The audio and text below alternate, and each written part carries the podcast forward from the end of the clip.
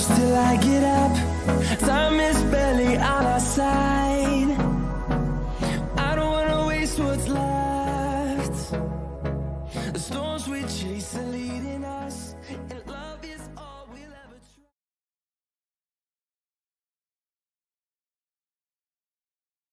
Ennesima puntata del podcast di tutto il calcio femminile dalla A alla Z. Sono Fulvio, buongiorno. In quest'ultimo weekend abbiamo visto la Serie A con la quart'ultima giornata e i risultati sono stati i seguenti: Napoli-San Marino 5-0 per le partenopee, Hellas Verona-Sassuolo 0-4, Roma-Milan 0-0, Juventus-Florenza-San Gimignano 6-1, Fiorentina-Pink Bari 3-1 e Inter-Empoli 3. La classifica che va quindi a delinearsi è la seguente: Juventus a 57, Milan a 49, Sassuolo 43, Roma 35, Fiorentina 29, Empoli 28, Inter e Florenza a 22 punti, Florenza con un punto di penalizzazione, Hellas Verona 19, Napoli 12, San Marino 9 e Pink Bari a 3. La prossima giornata, ovvero il prossimo weekend, la terz'ultima di campionato, verrà sabato alle 12.30 Juventus-Napoli e alle 15 Empoli-Hellas Verona e Sassuolo-Pink Bari, mentre domenica alle 12.30 Milan-Fiorentina e alle 15 Florenza-Roma e San Marino-Inter. L'ospite che andiamo a presentare oggi è un po' particolare, perché toscanaccia, si sente anche dall'accento, ha giocato nella Florenza-San Gimignano, adesso è all'Arezzo, Serie C, ed è un artista sia con i piedi, col pallone, ma anche con la matita, tanto da realizzare disegni che sono veramente fantastici, e lo stesso Arezzo pubblica quotidianamente e spesso sulla sua pagina Instagram. Stiamo parlando di Carolina Cosi. Ciao Carolina. Ciao. Grazie mille innanzitutto dell'introduzione e ciao a tutti, anche agli ascoltatori. Allora, quest'anno Arezzo, Serie C, Girone C, e state andando alla grande, perché avete 40 punti, siete soltanto a meno 2 dalla capolista Bologna, siete a pari punti con la Sassari, che è la squadra insomma più titolata d'Italia, e siete a più 1 dalla Filecchio, un'altra squadra toscana. 13 vittorie, solamente un pareggio, soltanto 2 sconfitte, e siete il miglior attacco della Serie C, avete subito soltanto 9 gol, insomma. Se devi fare tu un giudizio, un bilancio su queste giornate di campionato, cosa diresti? Ma allora, noi sì, sulla carta e spero anche a livello pratico siamo una squadra molto molto forte.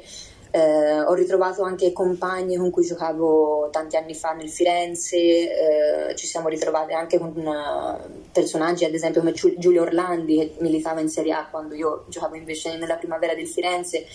Abbiamo fatto davvero una bella squadra. Il nostro obiettivo ovviamente fin dall'inizio era quello di poter vincere questo campionato. Purtroppo ci sono state queste sconfitte, questi pareggi che ovviamente in un campionato ci stanno, però non erano preventivati, sono stati un po' degli inciampi in realtà, e da adesso in poi infatti non possiamo più permetterci nessuno sbaglio, possiamo solo vincere tutte le partite di qui alla fine, e il nostro obiettivo rimane lo stesso. Appunto come dicevi tu, abbiamo solo 2 punti di svantaggio rispetto alla capolista, che è il Bologna, però appunto il campionato è ancora aperto, abbiamo domenica lo scontro diretto con la Torres, e quello che credo che sia il più importante d'ora in poi. Sì, lo scontro col Sassari, poi anche il trasferto in terra sarda non sarà sicuramente una passeggiata, però quello che avete dimostrato fino adesso è veramente tanto. Cito soltanto l'ultima partita: avete vinto l'ultima domenica 5-2 con la Roma Decimoquarto, e tra le tante vittorie, per esempio, c'è quella più grande che avete fatta in casa della Ducato Spoleto, avete vinto per 0-13. Insomma, vuol dire che fate paura alle avversarie. Sì, una cosa infatti che il mister ci ripete spesso è che quello che dobbiamo fare, oltre che vincere, è di terrorizzare il campionato, no? Ovvero tutte le nostre avversarie devono scendere contro di noi e avere paura effettivamente, anche perché è un'arma è un'arma in più che ci possiamo permettere di avere. Ovviamente noi siamo consapevoli, diciamo, delle nostre qualità, però sapere anche che magari l'avversario scende in campo contro di noi con un certo timore, questo sicuramente ci avvantaggia. Contro la Torres sarà una partita difficile sicuramente, però noi scendiamo in campo come scendiamo con la Roma Decimoquarto, con lo Spoleto piuttosto che il Vis Civitanova. L'avversario per noi è sempre lo stesso, il nostro obiettivo è vincere, che ci sia davanti la Torres, il Bologna, il Filecchio, noi ci mettiamo sempre lo stesso impegno. Ecco, andando invece adesso a focalizzarci un po' di più su di te, il tuo numero di maglia, il 6, ha un significato particolare? No, diciamo che ci sono affezionata perché ho sempre giocato con quel numero nel settore giovanile del Firenze. E mi piace molto il 3 in realtà come numero, perché è stato molto ricorrente nella mia vita, oltre che il mio numero, insomma, il giorno della data di nascita. Però il 6 è un multiplo, ha una forma anche più carina, non lo so, mi piace, sì, mi piace molto. 3 più 3, certo.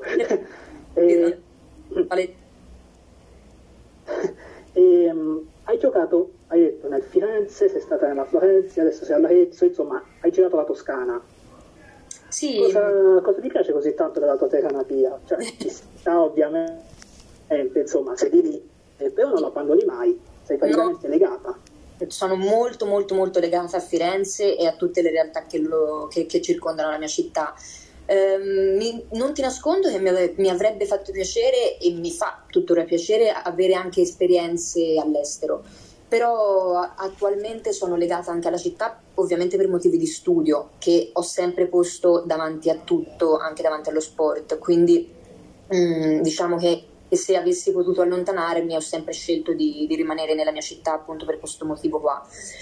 E per quanto riguarda la mia, diciamo, giovinezza, ho fatto tutte le giovanili, tutti i settori giovanili nel Firenze, che era l'ex Giglio Calcio, che poi è diventata la Fiorentina.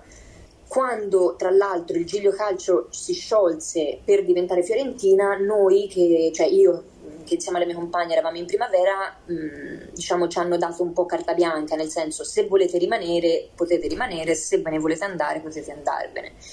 E io ho colto un po' la palla al balzo per cambiare ambiente, sono andata alla Vigor Rignano, che era una squadra che militava e milita tuttora in Serie D, per 3 anni, e dopodiché ho avuto questa proposta dal presidente Becagli della Florenza-San Gimignano per avere questa grandissima opportunità di giocare in Serie A. Come ho detto anche in un'intervista precedente, è stato un po' un azzardo e speravo e mi immaginavo di fare molto meglio, ma in realtà il salto Serie D Serie A si fa sentire tanto, e ovviamente non ho potuto dare il meglio, mi sono anche buttata giù un po' di morale, e poi per fortuna c'è stata la chiamata dell'Arezzo che mi ha rimesso assolutamente voglia di giocare a calcio e voglia di far bene, di mettermi alla prova. E poi io non ho mai vinto un campionato, quindi se quest'anno ci si riuscisse sarebbe veramente un bel regalo. Caspita, c'è l'ostacolo Bologna però da superare, perché là sopra di voi a 2 punti c'è il Sassari che condivide lo stesso punteggio, però tutto può succedere, si sa, la palla è rotonda. Esatto. Quindi buona fortuna, insomma, speriamo che riusciate a fare del vostro meglio. Hai citato che sei in Toscana anche per motivi di studio, infatti chi ti segue sa che tu sei una disegnatrice. Sì.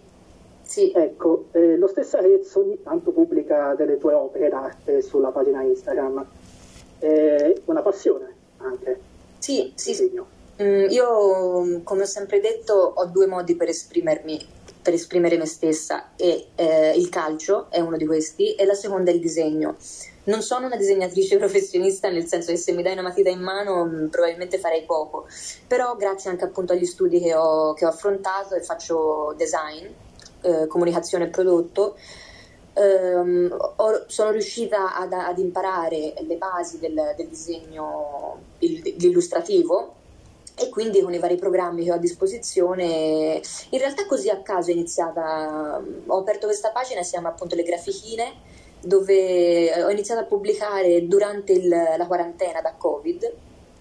Avevo a disposizione tempo immane, immenso, e quindi avevo iniziato a fare queste grafiche per delle mie amiche del calcio, tra l'altro, e gliele inviavo, e poi da cosa nasce cosa. Ovviamente le ho girate anche al nostro direttore di stampa, all'Arezzo, perché appunto ritraendo delle calciatrici ho voluto prima mettere al corrente anche loro, e quindi sono rimasti molto entusiasti, e da lì abbiamo deciso insieme, ogni venerdì sarebbe uscita una grafica di ogni giocatrice che appartiene alla nostra squadra.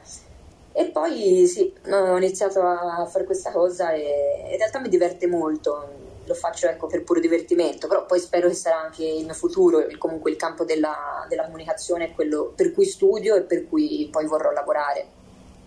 Beh, dando un giudizio esterno da chi di disegno ne capisce veramente poco, devo dire che sono delle opere che meritano. Grazie. C'è anche un nome per questa tecnica che utilizzi? Ma no, è semplicemente illustrazione. Poi ognuno può esprimersi come meglio crede, può utilizzare diversi programmi. Io utilizzo Illustrator, che è forse il più semplice da utilizzare in campo del disegno, e niente, lo faccio appunto per passione e per divertimento. Magari ne farò uno anche a te, Fulvio, allora. Guarda, perché no? Mi piacerebbe. Grazie, sarei onoratissimo. Sarei veramente molto molto onorato. Hai detto in una precedente intervista al calcio femminile italiano che tra 2 anni pensi di poter smettere di giocare a pallone. Notizia che mi lascia un po' triste, devo essere sincero. Perché? Ma allora, guarda, in realtà io dico tutti gli anni che finisce la stagione, dico questa è l'ultima, ormai saranno 4-5 anni che lo dico, quindi non lo prendere troppo alla lettera questi 2 anni, perché potrebbero essere 10. Però no, facendo un calcolo, comunque io quest'anno finirò gli studi, e non ti nascondo che appunto, come ti ho detto in precedenza, la mia priorità comunque è lo studio e poi il lavoro per cui ho studiato, e quindi mi immagino, ecco, fra 2 anni di essere entrata, almeno spero, nel mondo del lavoro, e dare appunto poi a quel punto la priorità a quel tipo di mestiere lì. Poi chiaro, se l'attività che intraprenderò mi permetterà anche di continuare il gioco del calcio, sarei più che felice, però anche solo in una società come l'Arezzo, che comunque ha grandissimi obiettivi, se non è questo, magari il prossimo salirà in Serie B, gli impegni aumenteranno anche, no? Per il calcio faccio fatica a immaginare di poter incastrare tutte e 2 le cose, però chi lo sa, magari no. Mi sono data questo input pensando appunto al mio futuro, però non si sa mai, dai. La butto un po' lì, insomma, diciamo, anche prendilo come un suggerimento, nel futuro magari continuare con il calcio, però invece di calciatrice anche, non lo so, sempre in una società, in un ambiente che ruota sempre intorno al calcio femminile. È un'ipotesi che hai valutato? No, in realtà okay. Mai. Cioè, nel senso che a volte mi è stato chiesto se avessi potuto continuare come allenatrice, come, non lo so, no, cioè non sono proprio adatta né a insegnare, né, me ne rendo conto, anch'io a volte quando gioco con accanto compagne magari un po' più piccole, no, mi chiedono, guarda, digli te come fare, io dico, ma io gli devo dire, cioè veramente non so come mi devo muovere io, o magari lo faccio sì per istinto, e quindi no, non mi ci vedo in quel ruolo lì. Però magari, sa, a livello di comunicazione sì, mi piacerebbe molto continuare a far crescere il movimento femminile, sì, forse, ecco, più sotto questo punto di vista. Ecco, a proposito di movimento femminile, volevo arrivare anche qui. C'è qualcosa che manca ancora per far sì che il calcio femminile diventi ancora più conosciuto, ancora più professionale e professionistico? Secondo me manca proprio questo, manca il professionismo a livello soprattutto di istruttori, no? Cioè gli allenatori devono fare la parte, soprattutto nel femminile, anche di veri e propri istruttori, di veri e propri insegnanti. Spesso magari la donna che si approccia al calcio non ha, spesso, non sempre, però non ha quella magari quel passato ricco di insegnamenti. Non tutte le calciatrici magari hanno fatto le scuole calcio. Io stessa ho in squadra delle ragazze che si sono avvicinate al mondo del calcio senza passare dalla scuola calcio, che in realtà è, non ti dico obbligatoria, però è molto molto importante. Quindi magari spesso appunto gli allenatori che ci ritroviamo o che sono presenti comunque nel panorama calcistico femminile hanno un approccio, una mentalità forse più ancora maschile, cioè pensano di approcciarsi ad una squadra femminile come lo si fa col maschile, e purtroppo ancora il nostro livello non è come appunto quello del maschile, e magari sembra brutto in Serie A insegnare, non lo so, anche la tecnica, però forse è un dettaglio che può mancare e che può fare la differenza. E poi sì, avere appunto allenatori, preparatori atletici che siano veramente veramente istruiti. Forse ancora questo un po' manca. Ovviamente sto parlando in generale, non mi riferisco assolutamente a tutti gli allenatori, a tutti i preparatori atletici, però ecco, secondo me sotto questo punto di vista c'è ancora tanto tanto da fare. Ora, ritornando un po' su di te, se ritorni alla Carolina, che era una bambina piccolina, insomma, che cosa vedeva lei? Vedeva già se stessa proiettata nel mondo del pallone o pensava a tutt'altro? No, assolutamente, io ero innamorata follemente del pallone, cioè ero tipo un'invasata. Beh, io mi ricordo che una volta una mia amica mi venne a prendere alle scuole elementari, quindi non so, avrò avuto 7-8 anni, e mi disse che dopo scuola saremmo andati allo stadio a vedere Fiorentina-Inter, mi ricordo. E io mi misi a piangere dalla gioia. Ora, io penso anche alle altre bambine, uscivano di scuola, non vedevano l'ora di andare in piazza a giocare, e io emozionata perché mi portavano allo stadio. Quindi ero veramente camera mia completamente piena di bandiere, sciarpe, maglie della Fiorentina, perché ovviamente tifo Fiorentina. E poi piano piano questa passione super ardente in realtà è andata a scemare, e fino a che arrivare adesso in cui non cioè tifo Fiorentina perché ovviamente è la squadra a cui tengo, a cui ho più ricordi, diciamo, legati appunto a questa squadra, però non la seguo, non seguo il calcio giocato assolutamente, no. Forse maschile, nella Fiorentina maschile, nella Fiorentina femminile. Il femminile un po' di più perché mi ricorda il calcio vecchio, no? Il calcio maschile di prima. Adesso non lo so, il calcio maschile non riesco proprio a seguirlo, mi fa rabbia. Addirittura. Sì, mi fa rabbia. È un punto di vista, certo. No. Sì, forse anche un po', non so, rosico, non lo so. Mio babbo appunto mi diceva sempre che se fossi nata uomo avrei avuto un altro tipo di futuro. Cose che appunto tuttora non ho, perché facendo la calciatrice, anche se a bassi livelli, però non in Serie A, non è il futuro che vedo, ecco, di fronte a me, è molto lontana. Mentre prima, quando ero bambina, appunto ci credevo tanto, però era proiettato comunque in una visione maschile, cioè io vedevo la Serie A maschile e dicevo anch'io voglio diventare come loro, ma non avevo idea che ecco, la situazione è molto differente, quindi certo. Irraggiungibile. Però giocando adesso con altre ragazze, hai qualcuna o una tua collega anche di squadra con cui ti intendi di più, hai più feeling, oppure ti ispiri, cerchi di imitarla?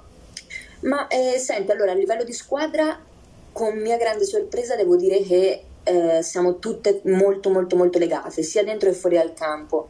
Ad esempio noi da Firenze siamo un gruppo di 9 ragazze che abbiamo legato molto, ci troviamo magari anche noi appunto fuori dal campo, siamo molto legate, però devo dire non ho una persona in particolare con cui ho legato di più o qualcuna meno.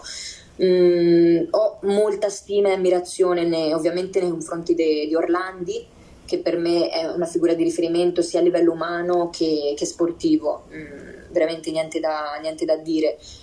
Lo stesso capitano, Laura Verdi, ma tutte veramente. Da qualcuna magari cerco di imparare, un'altra sì, appunto c'è più feeling intuitivo, no? Senza bisogno di dire niente, cioè, però ecco, ci si completa abbastanza e siamo in armonia. Insomma, siete una bella famiglia nell'Arezzo, possiamo dirlo. Bravo, sì. Va bene, allora abbiamo fatto già una ventina di minuti di chiacchierata, Fa molto molto piacere piace, insomma hai parlato anche tantissimo, non ti nascondo questo. Oh, infatti guarda, non so se è un mio difetto, però quando mi metto a parlare poi non finisco più, quindi... No, guarda, è buono, così parli tu, io sto zitto e fai tutto, insomma. Allora, la chiacchierata, insomma, questa qui con Carolina, possiamo anche concluderla volendo, a meno che tu non c'è qualcosa da voler aggiungere di tuo, non lo so. No, io vorrei risfrutto l'occasione per ringraziare sempre il presidente Massimo Anselmi e l'aiuto che ci sta dando Emiliano Testini, ecco, questo ci tengo. Ottimo. E a tutto ottimo.